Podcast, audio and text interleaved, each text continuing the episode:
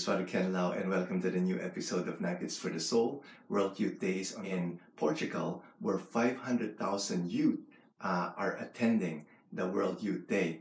And as we know, uh, it was in Fatima, Portugal, that Mary appeared to three children in 1917.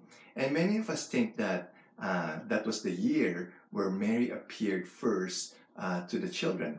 But in this book, The World of Marian Apparitions, uh, by Wincenty Laszewski, it was revealed that Mary appeared to Lucia de los Santos when she was six years old in 1913.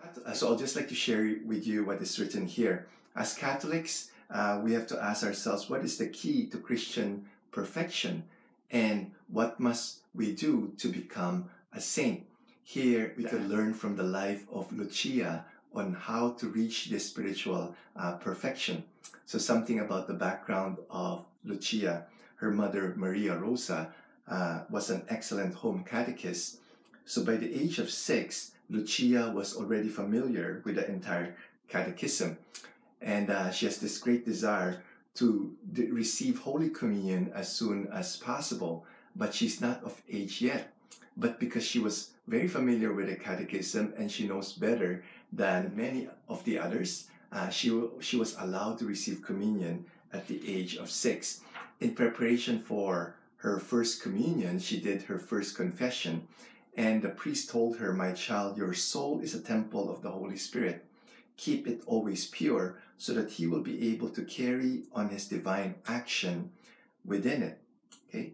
And the priest told her to kneel down there before Our Lady and ask her with great confidence to take care of your heart, to prepare it to receive her beloved Son worthily tomorrow, and to keep it for him alone. After making her confession, Lucia hurried to the statue of Our Lady of the Rosary. There she had her first encounter with Mary. The statue smiled at her.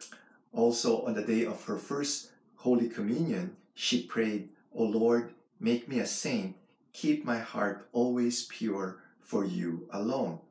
And deep within her heart, she clearly heard the following words The grace granted to you this day will remain living in your soul, producing fruits of eternal life.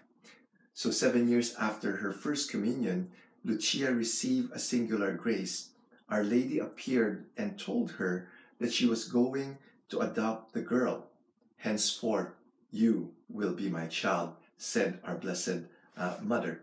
Throughout Lucia's life, Our Lady would, const- would continually reveal her presence through visions, the last of which occurred during Lucia's time as a Carmelite nun.